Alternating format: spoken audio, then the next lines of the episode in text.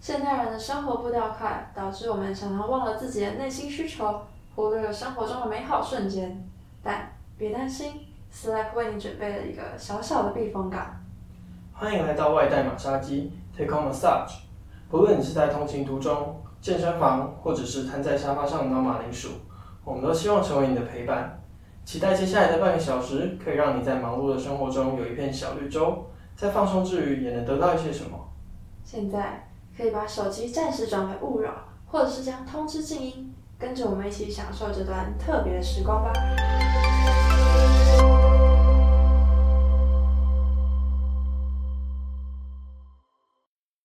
嗨，我是 Stack 的博宇。嗨，我是玉涵。哎，玉涵，我看我朋友好像很多都有在暑假出国。我记得你有去泰国，对不对？然后好像还被说像泰国人，你是去干嘛？我是去泰国当志工，哈，被说成泰国人这件事情呢，我觉得很好笑，可以先分享一下。就是呢，我是去泰国跟缅甸的边境，那那边理所当然就有很多泰国人跟缅甸人嘛。我有时候在那边买晚餐啊，或者是去志工的那个学校小学的时候，就会被直接用泰文或者是缅文对话，然后就想说，哈，我听不懂啊。然后他就是，就对方就会很那种很自然的跟我一直讲话，然后就好像我完全听得懂，好像是我的朋友一样。然后就，对，那我先理清事情，就是你们团的其他人会不会这样对待吗？不会，就只有我，我觉得超怪的，因为我们这个团比较。少人，然后要一个人要做很多的工作，就很像是干细胞，每个人都要会很多东西。所以呢，其实大部分时间都不会集体行动，然后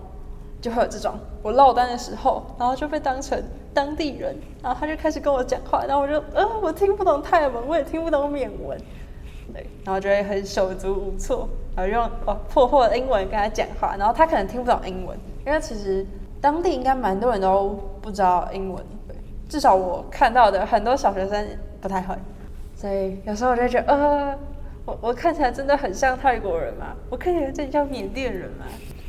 好，那我其实那时候有去泰国当过志工啊，只是我好像没有遭受到这样的对待。你刚刚说你去泰缅交境，啊，你本身是在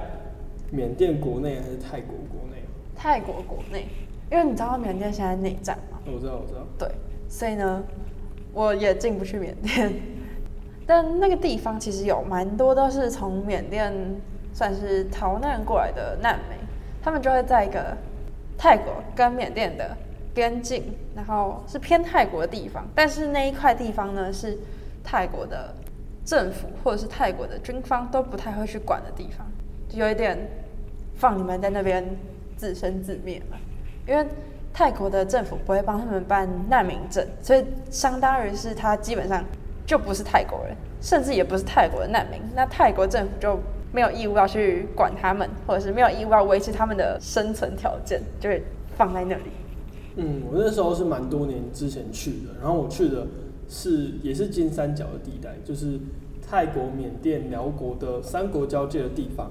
然后那时候也是在泰国国境之内吧，但是那边的人比较特别，是他们是从。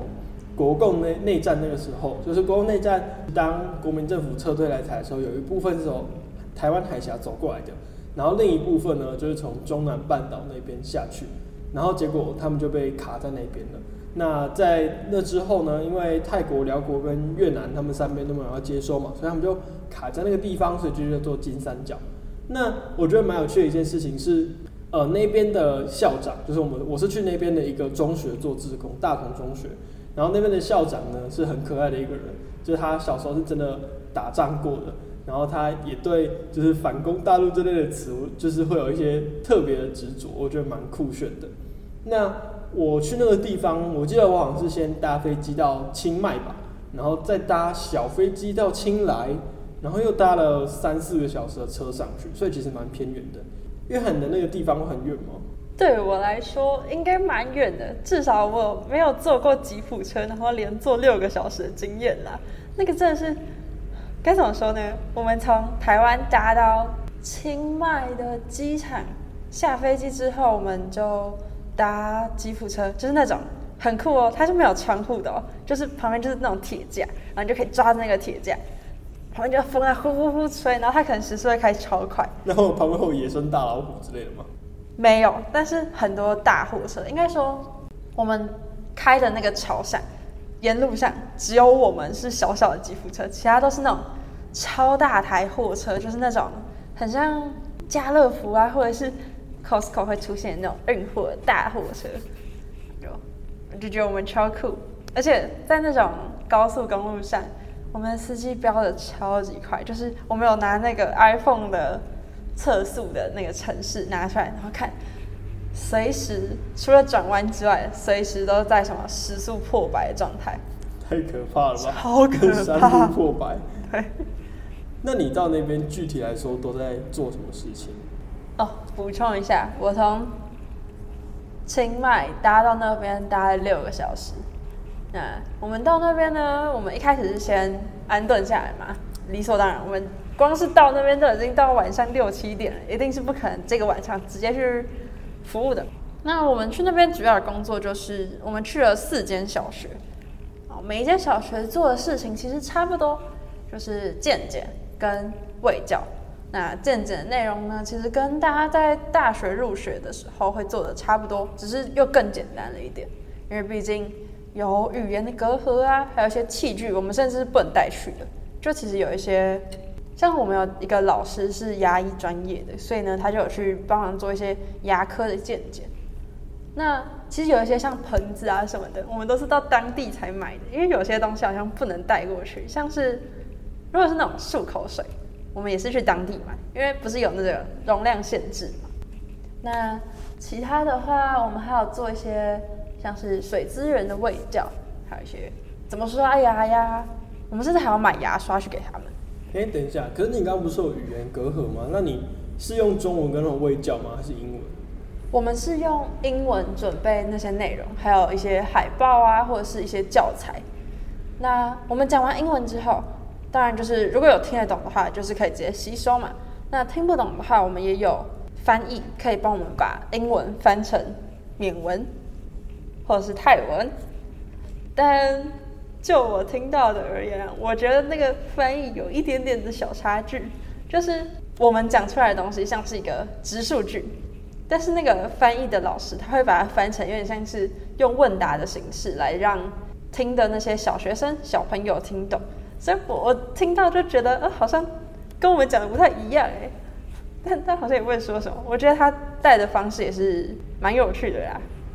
哦，而且我觉得在准备这种味教的时候，适当的肢体语言真的超级重要。有些东西你可能用讲的，或者是用翻译的，都会有一些一定的限制，让对方可能不太知道你到底在讲什么。但这种时候，如果加入一些肢体语言或者是图片的话，就超级够用。哎、所以你们整个服务的过程中都有随行的翻译跟着吗？基本上是，如果是去那种小学的话，或者是我们中间有去一个算是他们的高中跟大学中间衔接的一个不算是正式教育的学校。我们去这几个地方的时候都有翻译随行，但如果是去那种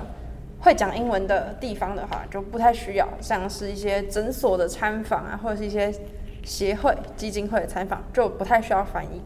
那你会觉得这样沟通很困难？其实可以达到成效有限。你说跟小朋友沟通，还是跟其他人沟通？都是吧，就是听你刚刚讲起来，感觉其实不管是跟小朋友还是跟其他人沟通上，其实都没有那么顺畅。就即便是用英文，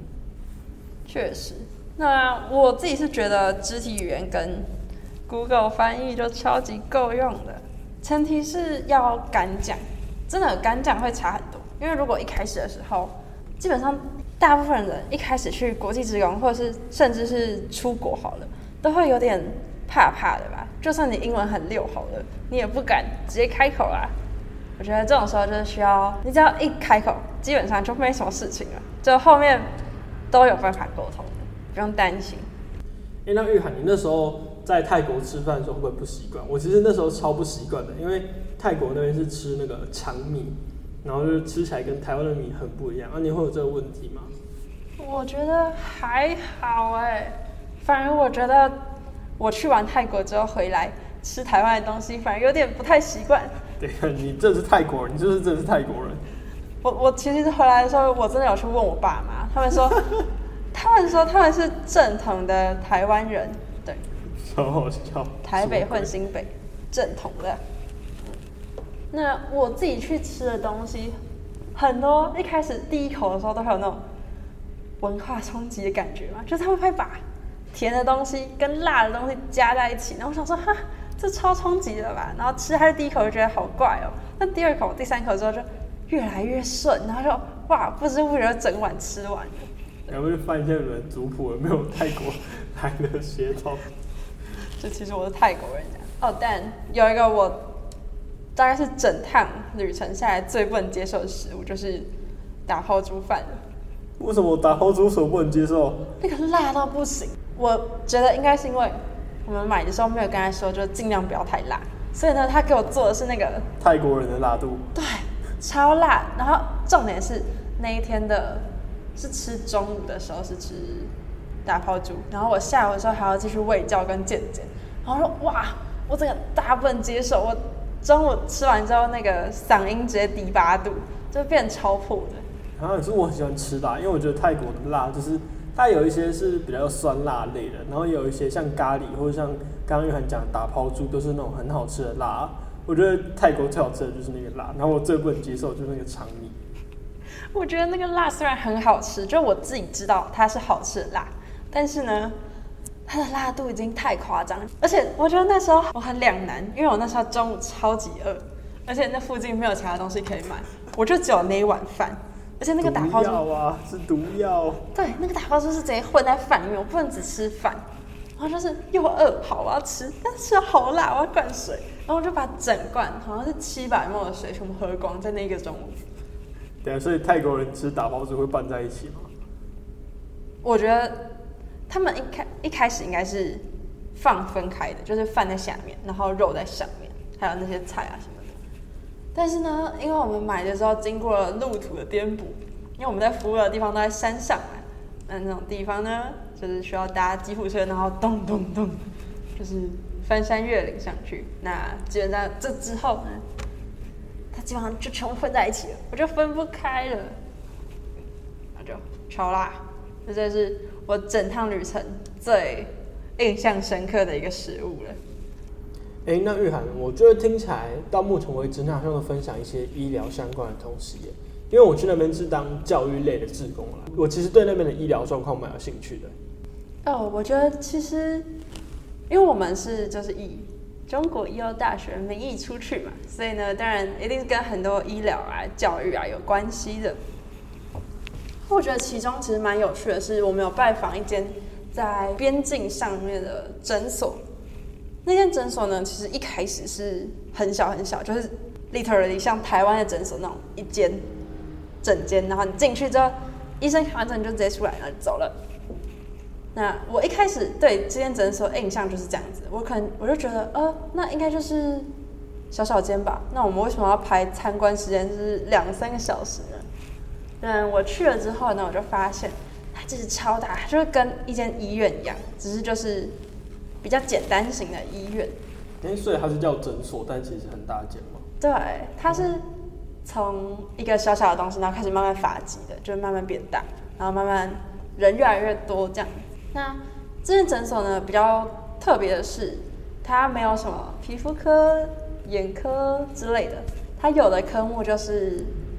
大家常听到的五大科，就是内科、外科、妇产、儿科。比较特别的是，因为最近不是 COVID 嘛，刚结束，然后他们也有一个这种的科别在那边。所以他们的诊所比较像是我们的地区医院的感觉。对，那我觉得这个很特别的是他们的服务，因为他们是可以让难民或者是比较低收入的人进行一些比较免费，甚至是不用给钱的治疗。虽然这个地方有一点点的偏僻啦，但是对于那些没有身份啊，或者是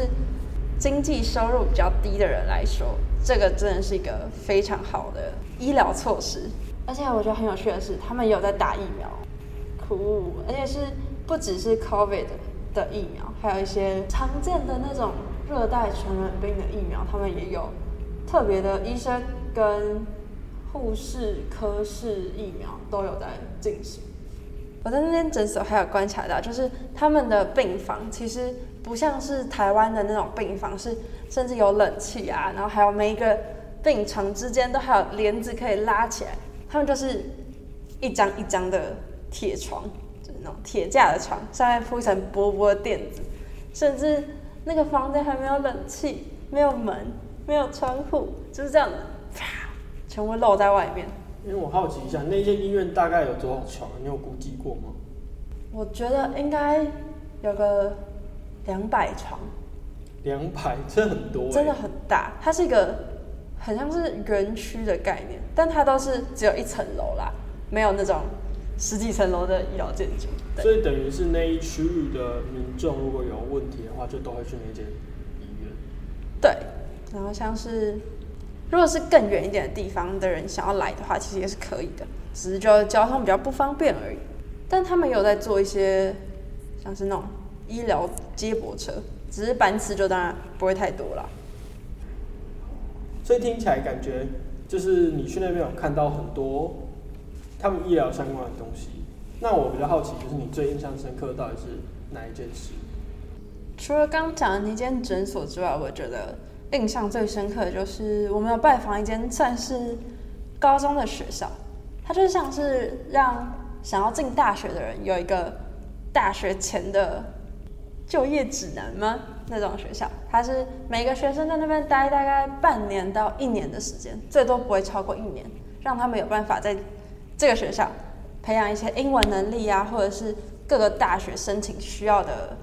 基本能力，让他们有办法申请到国外或者是泰国比较顶尖的大学。那所以呢，这间学校很多人的年纪都会跟我们这些去服务的志工差不多，甚至有些会比我们大。所以它比较像是就是高中毕业之后再去一个升大学补习班，然后再进大学这样的感觉。算是，但因为这些人比较没有经过很系统性的，像台湾有那种什么义务教育啊，但他们可能没有经过这么完整的系统性的教育，所以呢，他们可能有些甚至是什么国中刚上完，然后就来这间，有些甚至是比如说国中上一半啊，然后有可能因为家里要务农什么的，然后就让他休学了，或者是念到一半不读了，这种人都可以来这间学校。那印象最深刻的事情就是，我觉得在我听过他们的一些故事之后，我就去跟他们接触了嘛，然后跟他们分享一些台湾有趣的事情啊，或者是他们有兴趣的话题。在分享完之后，我觉得最让我感动的事情是他们露出了很闪闪发光，然后非常追求知识的眼神。这个我觉得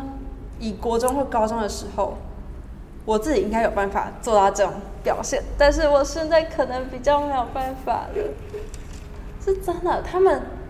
会拿着笔记本，然后记下，比如说我在讲台湾有趣的风景或者是什么风景名胜啊什么的，他们甚至会拿笔记本写下来。那我后来就有去问那边的志工老师，他们为什么要这样记啊？就是这些东西其实就只是讲完然后就没了。我我自己是这样觉得啊，就是啊这些东西记了也没用啊，为什么要记？他们就说这些比较零碎化、片段的知识，他们会习惯记下来。他们以后如果有经济能力，或者是有额外的时间的话，就有办法去这些地方看看这些我们口中的世界到底是长怎么样。因为他们原本能接触到的世界没有那么大，至少没有我们还要大。所以他们会很希望透过我们的角度去看看这个世界到底长得怎么样，让我超级感动哦。而且我觉得另外一个蛮值得提起的，就是那间学校的志工老师。那间学校志工老师，我后来有去问，他们是来自各个国家，像是我那天有遇到来自西班牙、法国、英国的那些老师太，酷了吧！所以他们在那边都讲英文哦。对，全部讲英文，只是他们有时候可能一时激动啊，就是蹦蹦出一句法文，或是蹦出一句西班牙文，我觉得都蛮有趣的。那其实他们在那边是不知心的，而且就是要待满什么一年啊、两年啊什么都有看过，甚至有一些是已经在自己的国家退休的老师来这边，算是做小小的奉献，我觉得都很值得敬佩。那不过你刚刚不是有说你的泰国志工经历很多都是跟教育有关系的吗？那我分享一下你的小经验。嗯，我记我那时候去的时候，其实是我国三毕业的时候，就是其实蛮年纪蛮小的，而且是四年前、四五年前。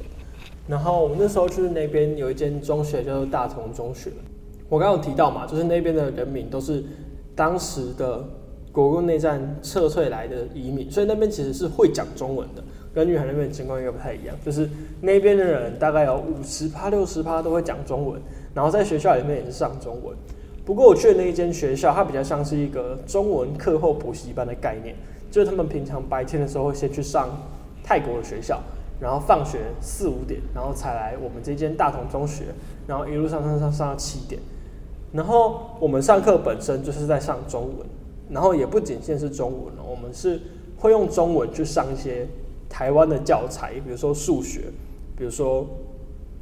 嗯英文之类，就是用中文去上。然后印象超深刻，是我上到那个杨木的那个下页，就是那个来了来了，从山坡上天天的滚下来的。哎，真的，我那时候去那边，然后教这堂课的时候，就就觉得有一点违和，但是又觉得很酷，因为我刚前面有提到那位张校长，他其实是觉得要把这些台湾的东西，然后带到那边去，所以我们所用的教材、所用的课本，都是平常国中、高中会看到那种什么康轩，然后什么。还有什么龙腾之类，就是那一些大家真的平常会用的课本，然后就在那边上课这样子。我觉得比较特别的一点是，那边的就是这间大同中学，它是一间中文补习班嘛，所以它的年龄分布就是它是从小一到国三都有，但是它这个分级并不是用年级去分，是用你的中文能力去分。所以我那时候带到最大的班是国一，但那个国一里面有一个十八岁的。学生对，那不就比你还要大了？对比当时的我，我当时才国三哦，然后我就教一个十八岁的学生，然后教指数，教数学。我就说，我那时候想说，哈，怎么怎么会是我？就是为什么要教这种东西？对，但后来其实发现，不不管是年纪比我们大的还是比我们小，其实在上课的时候他们都会认真听，而且就像玉涵刚刚说，他们都是很认真拿笔记在记，不管这个东西他们学校有没有学过，或是他们现在到底会不会，他们都很努力的在学习。那那时候我们一个人去会负责两个班，然后我的另一个班呢是小一，然后小一这个班就觉得印象更深刻。我那时候去当那个小一的班呢，有大概七八岁的小朋友，然后也有十七十八岁的小朋友，就是因为他是用中文能力分班嘛，所以就是有这么大差距。那呃，因为他用中文能力分班，然后再加上七八岁的小朋友又更听不懂中文。所以他们其实有点难控管，然后那个班我记得没记错的话应该是有八十几个人，然后挤在一间教室里面，那间教室也没有到很大，就可能是大家平常可能上课三五十个人的位置，然后要塞七八十个人这样，然后其实上课的过程中有时候都是要大吼，因为我们到那边根本没有麦克风什么东西哦，然后我可以分享一件有趣的事情，就是我们有带那种就是磁铁的。东西，然后想说，哎，可以把东西吸在黑板上，就放去啪掉下来，那边黑板没有磁铁啊。对，我觉得，我觉得这是我那时候有被吓到一个地方。哦，对。你说到那个教室的空间比较狭小嘛，我觉得这个我这边也可以分享一点有趣的事。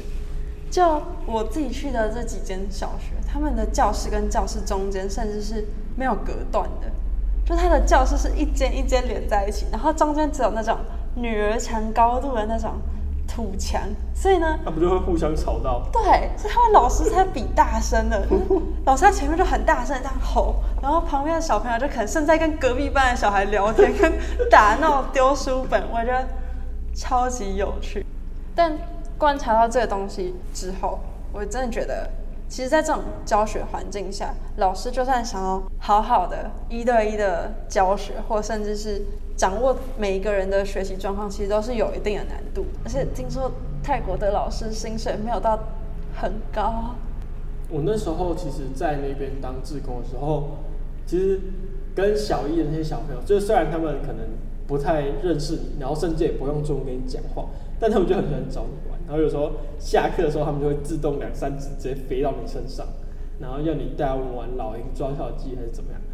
然后我印象很深刻是。就是我们去的那间大同中学里面很特别，有很多动物，就除了校狗、校猫之外，还有校鸭、校鸡、校山羊，我就觉得 就是就是动物园。然后因为我们那时候吃饭是跟大家一起吃，只是我们是在那种活动中心类的东西，那也是跟大家一起打饭菜，然后就吃一吃吃一吃，那个山羊就会从你旁边走过去，这样就很酷，因为因为他们都没有绑起来，对，就是那你学校里面本身就很酷。然后玩的经历的话，我觉得还有一个可以讲的事情，就是我们平日是待在那间大同中学去做服务嘛，然后假日的时候我们就会搭车去更远的地方，就是大同中学是那边很大间的学校，那个那个人数非常非常多，然后班级数也很多，然后我们那时候假日再搭车另外去的学校，那种就是一整间学校只有一班，然后可能一整间学校就十几个人这样子，我们去那边其实也没有办法就是做到很多教学啊或者怎么样，就是单纯就是陪伴小朋友这样子。我记得，因为有很多间要去，然后我朋友他们去的另外一间是盖在悬崖边的，然后他就说他们就在悬崖边玩老鹰抓小鸡，听起来超爆危险，这不很惊悚啊？就是跑一跑啊，少一只小鸡。不一直讲什么鬼话？没有没有没有没有，但呃，他们好像也很习惯，就是在那个环境嘛，就是我们会打篮球啊什么的。啊，那个悬崖边的小学有像是围栏或者是没有哦，你就是旁边就是悬崖，没有没有，它是就是它是一间国小，然后它可能旁边它的停车场的尽头就是悬崖这样。那个一个不小心就然后至于在吃的方面的话，我印象比较深刻，是因为我刚刚说他们吃都是跟他们一起吃嘛，所以其实就是吃他们的营养午餐，好像没什么特别，就除了长米之外。但有一个非常让我印象深刻的食物是玉米浓汤，然后你可能会想到玉米浓汤有什么好特别的？没有，它是蒸玉米浓汤。它怎么做呢？就把甜玉米水煮过之后，把玉米切下来，然后放到果汁里面打一打，玉米浓汤就完成了。蒸玉米浓汤，非常的浓郁，好喝吗？我觉得还不错，就很甜，就是单纯玉米的甜味。哦，对，我觉得这个非常让我非常非常印象深刻的食物。哎、那你们那边的营养午餐除了这些之外，还有什么特别的食物吗？好像没有欸，因为我我不知道是不是校长刻意为之，但除了长米之外，其实很多菜都蛮符合台湾的口味的。哦，因为我自己有吃到一个很酷的东西，我甚至一开始看到它在桌上的时候，我不知道它是什么东西，我也不知道怎么吃它，就是一个小小的，然后有点像椭圆形的东西，它是一个水煮的，然后看起来皮就是白白的，我想说，哈，这是这是马铃薯吗？没有，它是茄子，茄子，对，而且它看起来超不像茄子，然后这是剥皮茄子哦。没有没有，它是有皮的，只是它皮褪色了，然后就很酷。然后我吃下去的时候就，嗯，它吃起来很像核桃吗？核桃什么鬼？对，就是有一种坚果味，我觉得也是蛮酷的。然后听说那边也蛮常吃的东西，但不能吃太多，好像吃超过两个就会有可能会腹泻。太糟了吧？对，我觉得很酷，至少我在台湾完全没有看过这种植物。那除了这个令我诧异的食物之外，博瑞，你觉得有没有遇到一些其他方面让你觉得哦，好好惊讶，或者是好特别的事情？有哎、我觉得那时候让我最印象深刻一件事情，就是他们那一边的水，他们那边是没有自来水的，就是要喝水就是从山下，然后载那种桶装水上去，所以每一间教室前面都会放一个桶装水。我刚不说就是那天小小班有八十几个人嘛，然后那八十几个人呢，就是大家都喝那个桶装水，一开始好像没发现什么问题，但后来有一天我发现他们那个桶装水上面有一个杯子，然后那个杯子呢是全班共用的，也就是说八十几个人要喝那桶桶装水的时候都是用那个杯子。然后这件事情其实让我就蛮 shock 的，就觉得第一个是这有很多小朋友看起来很像在感冒，对，然后再来就是也在思考说，我除了来这边帮他们上课之外，我是不是还可以做一点什么？因为这个东西可能对我们来说是很基本的观念，那对他们来说，他们有可能是不知道，也有可能是不一定做得到。所以，其实，在那之后，我就觉得我好像现在我其实也可以去发现一些事情，然后去帮助他们。对，这是我觉得让我持续想要做服务，然后并且也让我很 shock 的一个发现。那玉涵呢？你有没有什么非常惊讶，或是让你觉得很特别的发现？像你刚刚说的那个水资源，我观察到的学校也都是这样哦，就是真的是把一个杯子绑在那个水，算是水龙头底下，然后他们就每个人只要喝水就直接开水，然后用那个铁杯喝完之后就下一个喝，完全就没有洗过的动作，我觉得哇哦，非常的神奇。所以呢，我们在卫教的内容也有关于水资源的卫教。那除此之外呢，我觉得在最后一间小学有观察到一个，我觉得之后是我回台湾之后还有办法去改变的一件事情，就是在最后一间小学，他们有一间图书室，但那间图书室基本上不会打开。然后打开之后呢，我发现没有小孩会去那边的原因，是因为那边很多的书甚至是中文的，然后还有那种。日文，然后英文，甚就是没有泰文，也没有缅文，我觉得超神奇。然后我原本想说，天哪，这些东西就算摆在台湾，我可能也不会看吧，因为那个内容可能是什么中国史学概要。我想说，这种东西你捐给小学生看，谁会看啊？还有那种中学的课本，但那个课本看起来就像是民国时代遗留下来的产物。那些东西呢，其实都是各个地方的人。捐献过去的这件事情对我来说的影响吗？对我来说，我真的觉得捐东西还是要看一下你捐的地方是哪里，然后这些东西到底适不适合他们。毕竟你捐了全部都是中文的东西，他们真的看不懂，到最后就会变成在那边养书虫。我觉得这也不是一个很好的捐献方式。这件事情最后的解法呢，就是我们把一些。比较跟泰国有关系，或者是有泰文、缅文的书整理出来，然后放在小朋友可以拿到的地方，就是把它整齐的排好。那其他的书的话，我们有预计，就是之后我们可以做翻译的动作，希望这样子让那些书可以更妥善的被运用吧。但说到这边，其实我蛮好奇的，就是为什么玉涵你会想要去当国际职工啊？因为有人会说，哎，台湾的。就有很多人，然后我们就需要帮忙。那为什么你还会选择去泰国？为什么不要留在台湾做职工？这真的是应该是每个国际职工都会被问到的问题吧？像我自己在当国际职工之前，我有看过那种报道，就是说什么国际职工出去啊，然后都是耗费当地的什么时间、金钱、精力啊，然后就像一阵台风吧。过去了，就很快的过去了，很快的回来了。在当地留下的就只有一些什么杯盘狼藉啊，一些残骸啊，然后还把当地的什么鸡鸭鹅全部吃光光，就感觉志工对当地来说带来的负面效果比正面效益还要多。这也是我当初在思考的一个蛮大的阻碍吗？就我一直觉得，哈，我真的要去当志工啊，我真的要去当国际志工啊，但。我最后决定要去的原因，是因为我觉得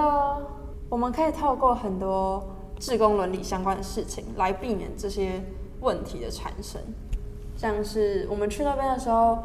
有被规定说不要造成当地人的负担，然后什么垃圾啊要自己带走，这是一定的嘛。也尽量不要让当地的人请你吃一些你可能看起来还好的东西，像是什么鸡肉这种东西，其实。我们可能觉得啊，这这就是每天都会吃到的东西啊，就走在路上就可以买到。但可能对当地来说，这是他们可能养了三四个月甚至半年的很难得的蛋白质来源。所以简单来说，就是不要造成当地的负担，然后也尽量不要造成一些负面的影响，然后多多自己做事情，不要让别人还要为你服务。这应该就是志工最基本的事情。那我的想法其实就是跟玉涵差不多，就是。我觉得的确，台湾有很多人需要帮助，在国际上也是。那我们如果能够做到不打扰当地的人，其实就是这个问题并不会只存在于我们去哪里当志工，就是会打扰到当地人了。你在台湾当志工还是会打扰到当地人，你去国外也还是会。那如果我们说尽量避免，那第一个问题要解决嘛。那接下来就是为什么我们选择是国外，而不是留在台湾当地？那我觉得有以下几个点，第一个是，如果到国外的话，我觉得等于是拓展自己的眼界吧，然后跨出舒适圈。因为如果你跑到国外的话，你其实会发现国际上遇到的困难可能跟台湾不太一样。因为台湾的偏乡可能会出现的问题，就是比如说医疗资源不足，然后可能网络上，或者是比如说像很多人可能都知道，其实现在偏乡的国小、国中小有很多很多的资源，电脑资源等等，但他们不是没有资源，而是不会使用。对，所以他们所需要的帮助，可能就是有人需要去教他们怎么使用。但到了国际上，你可能会需要援助的人就不一样啦。就像我去的那个地方，就是会需要有人去教他们中文。玉涵去的可能就是需要有人去帮他们卫教等等。所以我觉得是跟你想要做哪一个性质的志工有关系。而且其实这也是一个另类的跨出舒适圈的方法吧。因为像我自己，我真的觉得去了这一趟泰缅边境之后，我才觉得我看到了这个世界多一点点的全貌。像以前的我，可能光是跑到一些比较山区的地方啊，台湾比较山区的地方，我就会觉得哇，我好跨出舒适圈，哇，我是一个好棒的志工，哇，我看到了世界的全貌，我看到世界黑暗面。天哪，这个世界再惨，可能也不过就是这样了吧。但是真的去了泰国，我才知道，真的会有地方是完全没有收讯的，就是你到那边手机零，你什么东西都收不到，讯息收不到。然后真的有地方会烧塑胶垃圾当做冬天的燃料，这真的是对我来说超大的文化冲击。然后也有一些更 shock 的事实嘛，像是真的有小孩的手臂会瘦到比我的手腕还要细啊！真的有那种黄土建造的教室，而且是那种如果下雨的话，会整个教室都是泥泞，就都是土的那种感觉。而且我甚至在那边做健检的时候，还看到有一张塑胶椅子上面聚集了快三十只大苍蝇。对于我来说，真的是啊，很大的突破。我光是要跟那三十只大苍蝇共同待在一个空间，对我来说就是一个很大的突破了。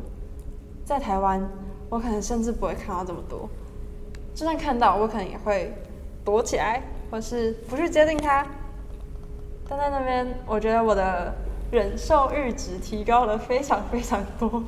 嗯，而且我觉得除此之外，也是可以发现更多更多努力的方向吧。就是虽然说我们去当志工，就是希望这个世界变得更美好，但其实有时候我们会觉得说，哎、好像台湾好像这样就够了，或是那个地方好像这样就够了。但有时候细心的去观察，就会发现好像还是有很多我们可以做的事情。就像我刚刚提到的那个水杯的问题，让我可以有更想要努力，然后去不管是让那个地方、让台湾，会让整个世界变好的动力。虽然我只有一个人，然后我要做到的事情不可能那么多嘛，我不可能顾到每个地方，那个地方有就代表其他地方一定也还有。但是这些东西，我觉得都可以转化为我们内生的动力，让本来觉得好像只是从帮助人这个理想变得更加具体、更加现实，然后也更知道说我们应该朝什么方向，应该怎么做。那博尔，你觉得国际志工对于当地来说，到底是利大于弊，还是弊大于利啊？我觉得如果是你要叫我直接去定义这件事情的话，可能有点困难，因为这其实跟志工在当地的表现有关系啦。就是假设你在亚洲区域的话，其实亚洲很多地方他都会觉得，哎、你来了，那我可能就是要拿好东西出来给你。但是这件事情，假设我们是去志工，然后去到那边又要让人家拿好东西出来给我们，那不就是造成当地人的困扰了吗？所以我觉得这是第一个我们到当地要注意的点。然后第二个是我们要想想办法尽量融入那边的生活，就不能说，哎、我去当志工，然后他们那边准备饭菜，但是哦不合我的胃口，我就不吃之类的，这样子也是对当地的一种困扰。所以我觉得会不会变成弊大于利这件事情，就要看我们去当地服务的时候有没有办法做好自身的控管，然后想办法让自己在对当地造成影响最小的情况下，然后去服务到当地的人。哎，那这一集我们讲了这么多关于泰国的志工，下一集我们就会来讲讲关于我们在台湾做的志工内容喽。没错，虽然参加国际志工，感觉听起来就会有很多不一样的故事，但其实我们在台湾呢、也有很多服务的经验。那下一次的话，就会与大家分享。那本日的马杀鸡就要在这里结束了，希望今天也有让你外带一份放松的好心情回家。如果对我们的聊天内容有兴趣的话呢，可以点击主页听听其他集，或是去 Slack 的官网、IG 跟我们聊聊哦。我们下次见。拜拜。